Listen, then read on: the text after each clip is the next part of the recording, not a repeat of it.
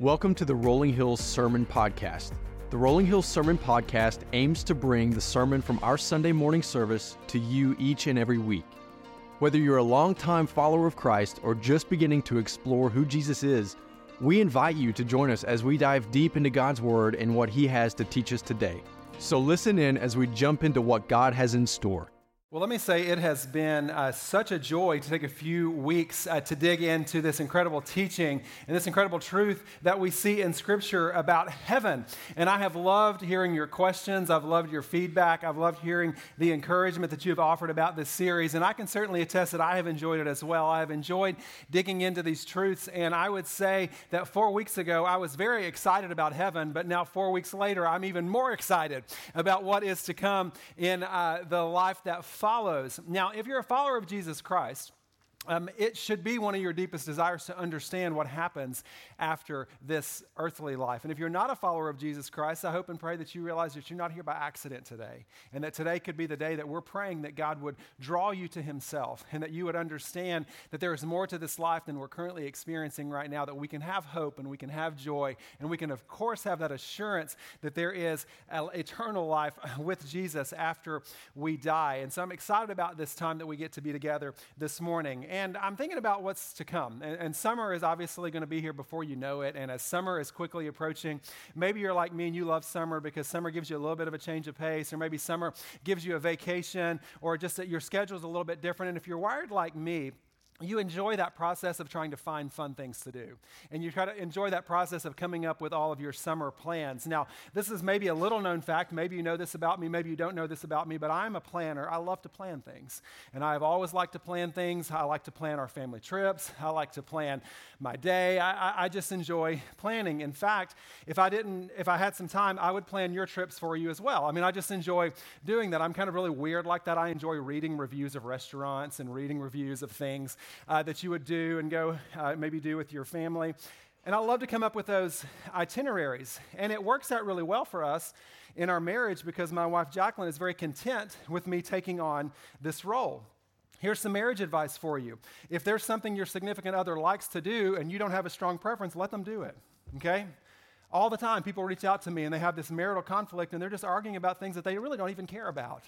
And so I'm thinking to myself, well, if you like to do that and he likes to do that, then just let him take the, the lead on that. Um, and stop, you know, just kind of stop, uh, you know, fighting about all those things. And come back next week as we kick off a brand new series on dating and marriage and relationships and all those things. But if you don't like a plan, you're not going to want to go on vacation with me. I enjoy the relaxation part immensely, but I also want there to be a plan. And I enjoy figuring those things out. And maybe you're like me. We go to great lengths to plan out a trip to Gatlinburg and to come up with what we want to do and where we want to go. Maybe you have a hobby that you like to plan towards. Maybe it's some kind of exercise or weightlifting or golf or painting or whatever it might be. And I'm sure that if you like to do that, you probably plan around it. You come up with a plan to get better at that. You map things out, you set goals, you research, you surround yourself with other people who are also going after that craft to help you become better in that. And we work and we research for activities and we work and we research for trips, things that are very, very temporary. But when it comes to the things that are eternal, sometimes we've remained blissfully uninformed. And we've just said, you know what, we'll just kind of figure that out later, when in reality, it's time for us to understand some of these things in a little bit of a deeper understanding. That's why we're in the midst of this series. And my hope and my prayer is that this series has been beneficial for you. Some of you are with us for the very first time today, and I'm so thankful that you're here. Somebody invited you, or you drove by our church, or you visited our website, and you chose to come and visit with us today. And that truly means the world to us. And so, if you're picking up on this fourth of four weeks, what I would encourage you to do is to go back and listen to the first three weeks because we dig into some of these truths in a lot of detail. But just so that everybody's on the same page, and if you're like me, you need a refresher as well, here's the abridged version. These are kind of seven things that we have talked about in the last three weeks, and these are in no particular order. So I'm going to go through these very, very quickly. Number one, heaven is a real place. Heaven is not a spirit place, heaven is a real place. Number two, those who have died in Jesus Christ are with Jesus now in heaven. But Jesus promises us in his word, this is point number three, that he is going to come back and return for the second time. And when he comes back from the second time down from heaven, he creates a new heaven and a new earth. Meaning that there is a place right now where those who have died and know Jesus Christ are with Jesus, but when Jesus comes back for the second time, he ushers in the eternal heaven. Number four, when all this happens, all who have died in Christ already, all those patriarchs of the faith, maybe some of your grandparents who knew Jesus, they will be called up first to meet with Jesus. And then all of us who are still here, if we are alive, when Jesus returns, we'll go next. And it says in Scripture, as you're going to see here in just a second, that there will be this great meeting in the air. Number five, when Jesus returns again, we're going to have a resurrected body. You will have a physical body. And you know what's going to be awesome about your body? It's going to have no pain, it's going to have no sickness. Did you know in heaven there'll be no need for children's hospitals? How cool is that? In heaven there will be no memorial services because we never die. Number six, most importantly, perhaps, we'll be with Jesus. And in heaven, we will see the face of God and we'll no longer be under control of sin. And then, number seven, you're going to have responsibilities. You're going to have things that you do, work that you will do, relationships that you will have, activities that you'll engage with. But here's what's so cool because we cannot understand this from our human finite understanding right now. All of those activities will be completely free from the sinful condition that we're living under right now, meaning that you will enjoy work for the sake of working. You'll enjoy rest simply because not you need it, but because you yearn for it. And God says, I want to give this to you as a gift. There's so much of this that we can't comprehend. But this morning, we want to end with this question When is all this going to happen? When will heaven happen? What's going to happen between now and then? How will we know? Well, let's keep those questions in mind as we pray and as we dig into God's Word and ask Him to speak to us today through His Word. So, will you join me in prayer? Lord, thank you for this day. What a joy it is to be in your presence. I thank you for this powerful morning of worship already, and I thank you for your Word. And I pray that you would speak to us today boldly through it, God, as we just position ourselves to be used by you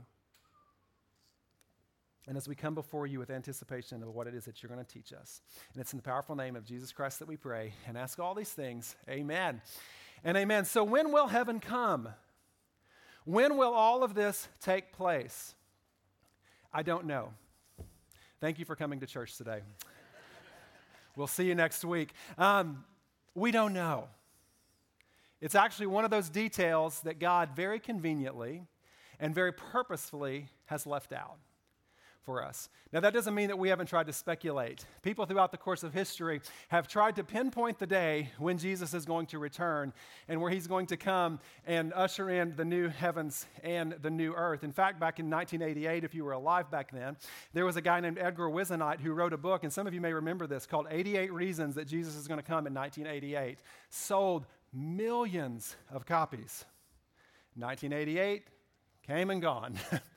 And he actually gave a revised version that said his dates were wrong, and it was actually 89. 89. It came and it left us. Some of you who are old enough to remember Y2K, it was the turn of the century, and it was a scary time. It was December 31st, 11:59 p.m., and we were sitting on bated breath wondering what's going to happen December 1st, 2000. Some of you had stockpiled food. We were wondering were the computers going to crash? Was this when Jesus was going to return? And some of you who are under the age of 30 have little to no knowledge of this. You don't know what it was like. You've only heard about this from your grandparents, and you judge us, old people, for taking such draconian measures. And you think to yourself, uh, how could you live that way? Well, just know if you're under 30, we judge you a little bit as well. So, you know, that whole Stanley mug thing, I don't get it. You know, that's why my grandpa took cheap coffee to work in. So, you know what? You judge me, I judge you, but Y2K was scary. Okay, let's just sit there for a minute in that. Because we thought maybe this is when Jesus is going to come back. But it didn't happen. So much of this fascination that we have with heaven, it's just not scriptural. So much of it is unknown. But do you know what we do know?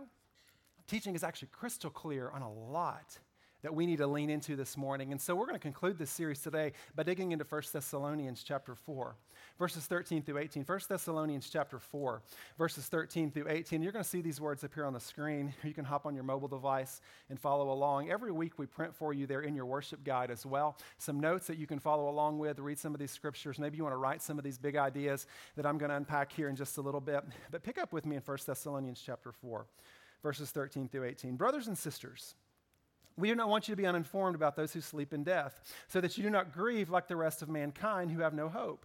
For we believe that Jesus died and rose again, and so we believe that God will bring with Jesus those who have fallen asleep in him. According to the Lord's, Lord's, word, we tell you that we who are still alive, who are left until the coming of the Lord, will certainly not precede those who have fallen asleep. For the Lord himself will come down from heaven with a loud command, with the voice of the archangel, and with the trumpet call of God, and the dead in Christ will rise first. And after that, we who are still alive and are left will be caught up together with him in the clouds to meet the Lord in the air. And so we will be with the Lord forever. Therefore, encourage one another with these words. I love these words in 1 Thessalonians. They're written by Paul to a church in a city called Thessalonica. And this is what the church is struggling with. They are struggling with this question of what happens to our loved ones when they die. What happens to those who die that had this relationship with Jesus Christ? And obviously, that question is coming from a place of grief. And all of us have lost someone in our lives. And what naturally happens in those difficult moments of life? We grieve. And so Paul is looking at this group of people who are grieving, and he says, I don't want you to be uninformed about the situation that your loved ones are in right now. I, I don't want you to worry about where they are.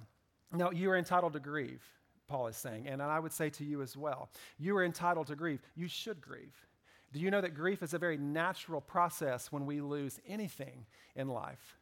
I have actually more concerns about people who don't grieve the losses in their life than the people who kind of have to sit there maybe even a little bit longer than you would want them to. But what Paul says is that the rest of humanity grieves without hope.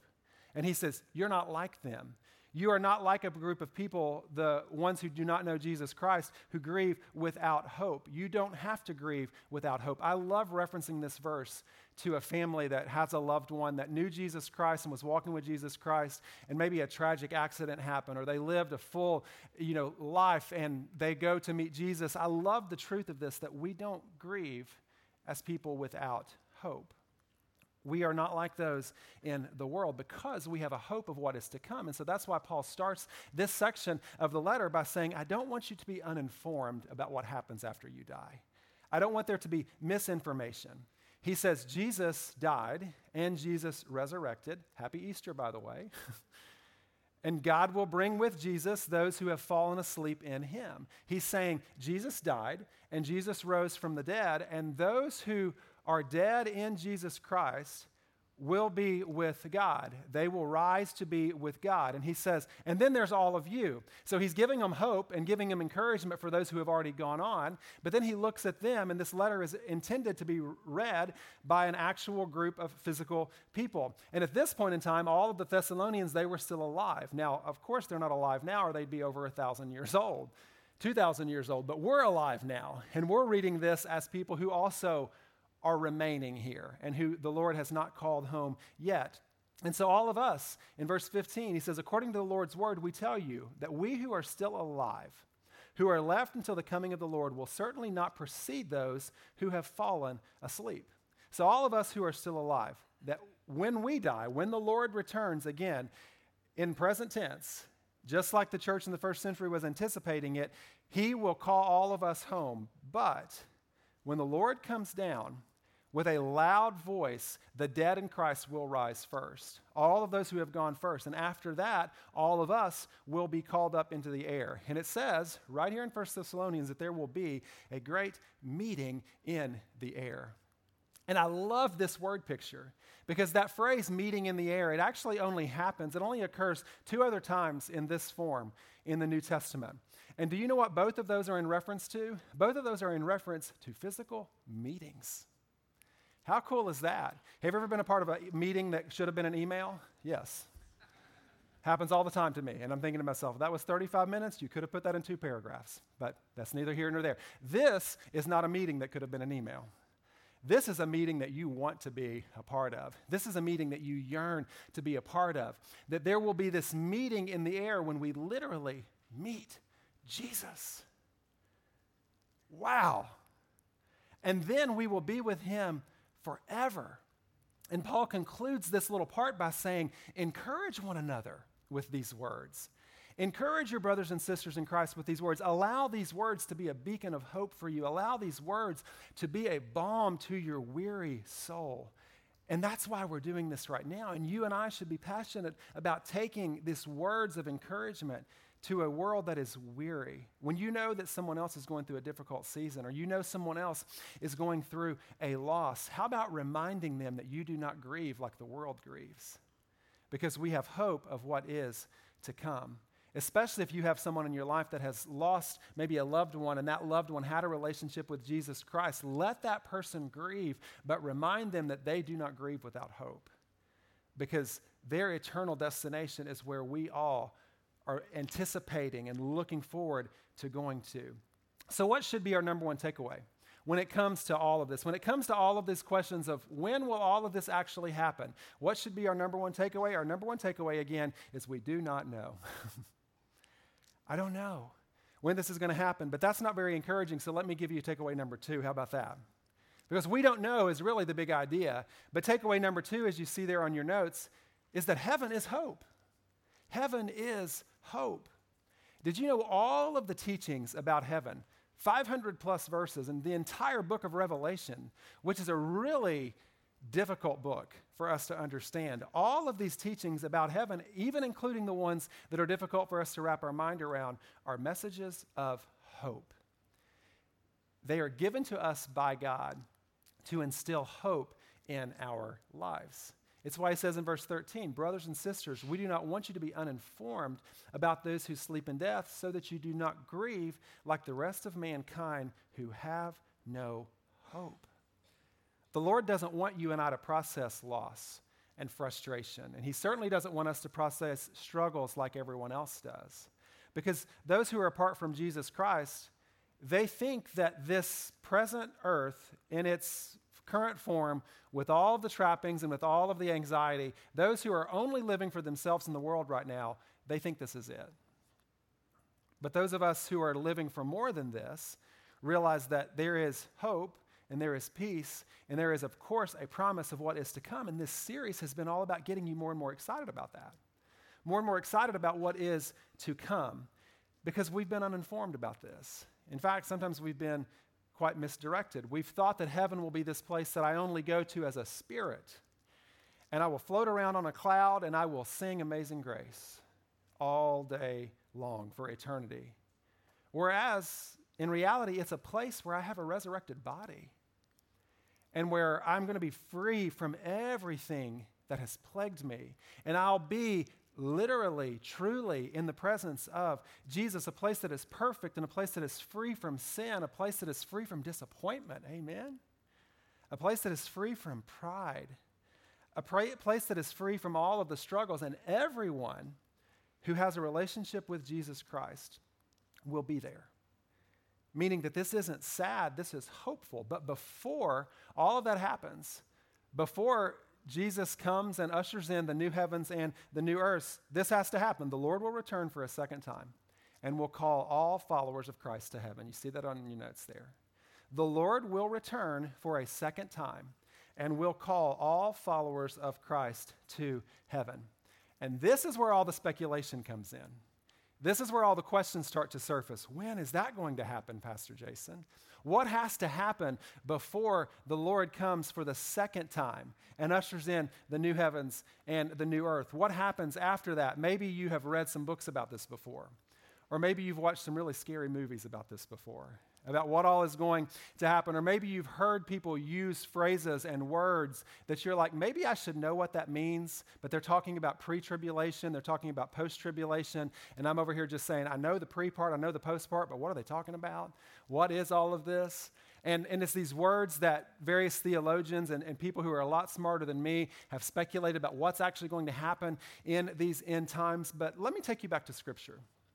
Because we know in Scripture that there are a couple things that God gives us very clearly that's going to happen before the Lord comes back again. Before Jesus comes back to this earth once and for all, one more time. Before that happens, there's three particular things that we see in Scripture that are going to happen. One is we're told that all people, all tribes, all tongues, all nations will hear the gospel. That everyone will have an opportunity to hear the gospel and respond to the gospel. Have you ever asked yourself why is missions important to the church? That's why missions is important to us as a church. That's why we encourage you to go out and share your faith with other people because it's one of the promises that God gives us when the message of the gospel makes its way to all people and all people have an opportunity to respond to that, then the end will come. Secondly, we're promised in Scripture that there will be a time of great tribulation. That there will be a time of great tribulation. And we're also taught that there will be an antichrist who will come. So the message will make it to all the nations. There will be a time of great tribulation, and there will be an antichrist. So when we look in Scripture, we'll start with the tribulation part. When it comes to tribulation, what we're taught in Scripture is that the tribulation will actually amp up prior to the return of Jesus. Here's the deal, though. When we look at any point in history, what has always been happening to God's people? They've always been under tribulation. I mean, think about the first century followers of Jesus. They were martyred for their faith. I think about our brothers and sisters in Christ who live in places that are so close to the gospel right now, places like Libya, places like North Korea, places like Chad, where professing faith in Jesus Christ is literally a death sentence for you. And I would call that tribulation. And I would say, you know, these are people who are under tribulation.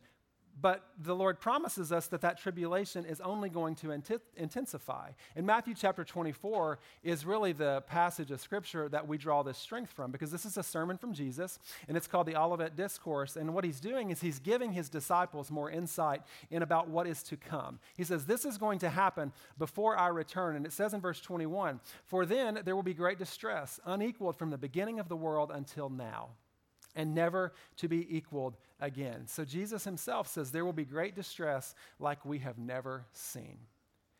And it also says in Scripture that there will be an antichrist. An antichrist simply means against Jesus, one who comes and speaks loudly against Jesus. 1 John 2:18. Dear children, this is the last hour. And as you have heard that the antichrist is coming, even now many antichrists have come.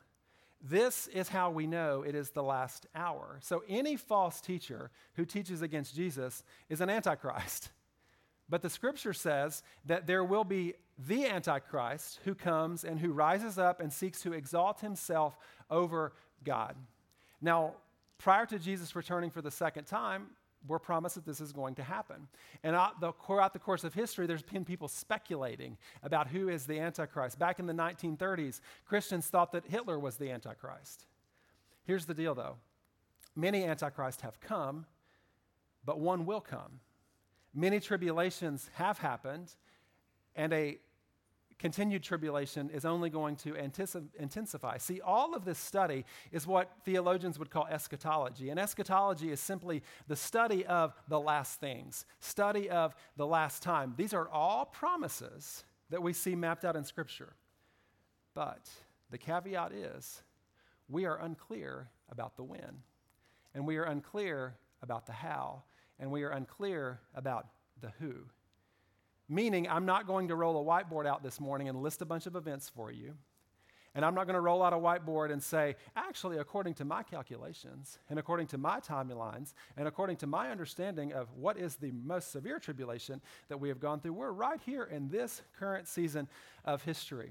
We're in, we're in the Great Tribulation, or we're not in the Great Tribulation, or the Antichrist is here, or the Antichrist isn't here. The Bible tells us this is going to happen but we simply just do not know at what point we are right now. And it would be total speculation for me to say this is exactly where we are and this is how much longer we have before the Lord comes back. Again, though, it's a message of hope. So, those who know Jesus Christ, this isn't a message of fear. This is a message of hope. Now, interestingly enough, do you know what the Bible does? The Bible leaves us pretty intentionally vague on this. In some ways, you would think to yourself, man, it would have been awesome if God just brought all that into clarity for me. if God just mapped out specifically for me how that was going to happen, but what would you and I not need if it was really that abundantly clear? We wouldn't need faith. And do you know what the Bible says about faith? In Hebrews 11:6 it says without faith it's impossible to please God. So, as much as we would like to have all the clarity about where am I, where are we in this specific time, if we knew all the answers to that, then we would have no need for faith. And the Lord's word also tells us that it's that faith that we have in the promise of the things to come, the promise of heaven, that actually puts us in a position to please God. But we can know that things get worse, they get way worse. And voices speaking up against Jesus and against the teachings of the gospel only get louder before he returns. Just this past week, um, I saw one of those street preachers. And uh, he was on a corner with a loud microphone screaming at people, which, I mean, I, I guess he thought that was effective. Uh, he was also letting them know that Jesus loves them through a loud scream. Um, and this gentleman walks up to him and screams back at him and says, Jesus doesn't love me. God doesn't love this world. And there were other choice words that were said as well. And as I watched all of this unfold before my eyes, I was thinking about this message today. And I saw this interchange, and I saw this one guy who had a motivation that honestly didn't seem very pure to me, but I'm not going to judge him. And you have this other guy who comes and has a belief that's not biblical, shouting back at him. And I thought to myself, I'm kind of seeing the last times unfold before my eyes right here of people touting truths that are not true and acting in ways that are not Christ like. But here's the reality it does get more intense. Things probably surface more questions in your mind than they do answers. But here's the reality, and you see this on your notes every generation has thought they were living in the last days. This is what's interesting to me. Every generation has thought, I am living right now in the last days, starting back with the disciples. Three weeks ago, I preached in Acts chapter 1. In Acts chapter 1, Jesus ascended back to heaven, and he tells them, I am going to come back the same way that I left. It's this beautiful heaven promise. I'm going to come and restore everything anew. Go back and read it in Acts chapter 1. It is so fascinating. They give that word from Jesus, and do you know how they responded? They started staring up into heaven. They thought it was going to happen right then. And the angel comes down and says, um, He's coming back. Uh, he probably is going to be gone a little bit longer than 32 seconds, though. They were waiting and they were ready. They had heard the teaching. We're in the last times. Jesus has to be coming back. Maybe this was just a cool trick. He shows us he can ascend, and here he comes right back down and makes everything new. When I was a kid, I firmly believed we were living in the last days because if you grew up in the 80s, there was some scary movies out there and there was some books that were circulating around and there was some scare tactics kind of in religious services. And i was just thinking to myself i mean i had this legitimate fear that we were going to be driving home from church one day and we were just going to be called home and meddlem and the cars were going to be sliding all over the road. How did we discern that? Where did we get that from? Well we actually got that from jesus' own teaching because what did Jesus tell us in Matthew chapter 24? He gives us some insight into what's going to happen in the last days. You see this here on the screen. Jesus was sitting on the Mount of Olives, and the disciples came to him privately. Tell us, they said, when will this happen? And what will be the sign of your coming and of the end of the age? And Jesus answered, Watch out that no one deceives you, for many will come in my name, claiming I am the Messiah and they will deceive many. You will hear of wars and rumors of wars, but see to it that you are not alarmed. Such things must happen. But the end is still to come. Nation will rise against nation and kingdom against kingdom. There will be famines and earthquakes in various places, and all of these are the beginning of the birth pains. And I'm reading this in the 80s and 90s and thinking to myself, this is happening right now. There's wars, there's rumors of wars, there's famines, there's earthquakes. But he hasn't come back yet. And now we Fast forward to the present tense. And what's happening in our world right now? There are deceivers, there are antichrists out there who are trying to exalt themselves above Jesus. There are wars and rumors of wars. There's two of the most significant conflicts that have ever been happening in our world happening as we speak. There's nations rising up against nations. There's also famines and earthquakes. Check. All of these things were promised to happen before Jesus returns. But at every juncture in history, those things have happened. Hence why this is so complicated. So I would encourage you to not get caught up on the timing as much as you get caught up on the concept. It is going to happen. Jesus is going to return.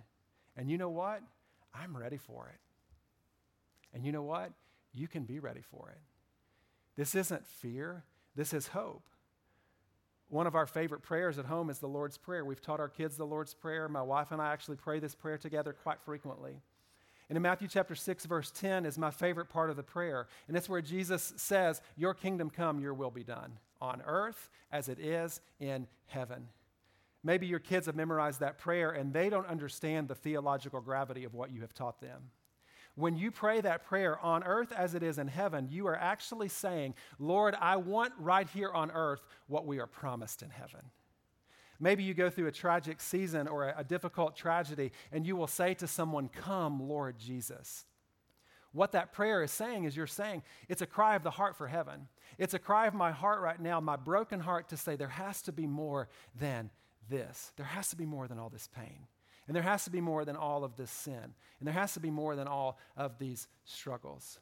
And so those prayers are a cry of the heart for what is to come. And so remember when you teach those truth to your kids or when you recite those prayers yourself, remember how powerful that is. You're actually making a proclamation that you're excited about heaven and you're excited about the promise fulfilled that Jesus is going to give us. But I skipped over the first one intentionally because I want to kind of unpack it here for just a few minutes. Because it's not just the tribulation and it's not just the Antichrist that is promised to us before Jesus returns. He also says that once the message of the gospel makes it to everyone, i.e., evangelism, then I will return. And so I want you to write this down because we we misunderstand and we really misdirect and we really underutilize how important this is. Evangelism brings heaven closer. Evangelism brings heaven closer. Matthew 24, 14, and this gospel of the kingdom will be preached in the whole world as a testimony to all nations, and then the end will come. Right after all this tribulation talk, right after all this Antichrist talk, right after all this earthquake talk, we're reminded that once the message gets to everyone, and once everyone is confronted with the reality of their sin, and once everyone is given an opportunity to respond to the gospel, the end will come. Heaven, the new heavens and the new earth, will be ushered in by Jesus. So, if I want the will of God here on earth as it is in heaven, then I should be seeking every day to share Jesus more and more with others. This morning at our second service, we're going to get to celebrate baptism with a lady in our church named Terry. And we celebrate those moments because that is a literal representation of your kingdom come, your will be done on earth as it is in heaven. A dying to self, saying, I no longer live for myself, but I want the world to know who I belong to. See, it's those moments that bring heaven closer. So I should be working.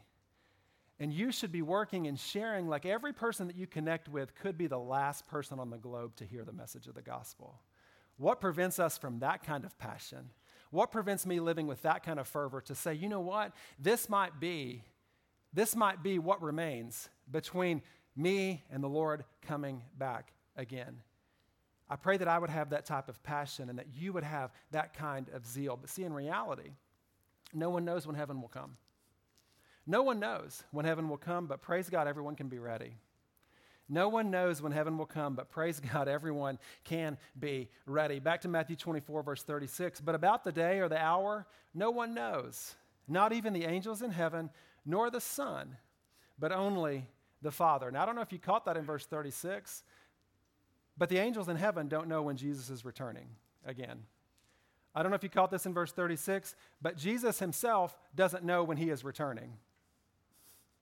Only God knows. And so, if Jesus and the angels don't know, I am quite skeptical that I'm going to know. and as much as I love all of you, if God has only made this known to himself and Jesus and the angels don't know it yet, as much as I love you and as smart as you are, you're probably not going to know either. But the reality is, what I do know about heaven is that heaven is closer today than it was yesterday. Him coming back is closer today than it was yesterday, and I know that I can be ready, and you can be ready. And the church has given this teaching, particularly here in 1 Thessalonians, to encourage us and to encourage one another. And for us to not live uninformed lives, but rather to say, you can be ready. I yearn for you to be ready for what is to come. And if you're not ready this morning or you don't have that certainty of what it means to be ready, I promise you, this is more important than any of those other things in your life that you're planning right now. This is more important than the career trajectory that you're planning out. This is more important than all of the activities that you are planning out. This is more important than what happens with your kids' sports schedules. I invite you right now to join me in prayer if you don't have that security of what happens after you die.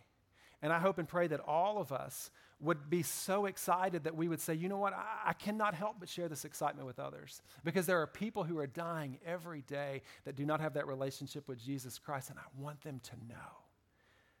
I want them to know about how much God loves them. And so I want you to know this morning how much God loves you. And I want you to know how much that God cares about you. He sent his only son so that you could have life. And this morning, if we can pray for you, as we lead into a time of communion here in just a moment, there's going to be some of our prayer team that will move over here to where there's going to be a cross that will be illuminated on the wall. You can make some notes on your connection card so that we can pray for you. But I do not want you to leave this place today without knowing how much God loves you and the incredible plan that He has for you, and that your eternity can be secure in Him. And if you already have that relationship with Jesus Christ, will you do me a favor this morning and will you pray for God to give you a newfound zeal and passion to share the love of Jesus Christ with those people whose lives are broken right now? God is here, God is working. So we meet him. Will you meet him where he's yearning to work in your life today? Thank you for listening to the Rolling Hills Sermon Podcast. Be sure to share this episode with any friends and family who may benefit from it and make sure you subscribe to be notified so you never miss a sermon. If you want to learn more about Rolling Hills, download Church Center, our Rolling Hills app, follow us on social media, or visit our website at rollinghills.church. The Rolling Hills Sermon Podcast is a part of the Rolling Hills Podcast Network, available on Spotify, Apple Podcasts, and Google Podcasts. Thanks for tuning in.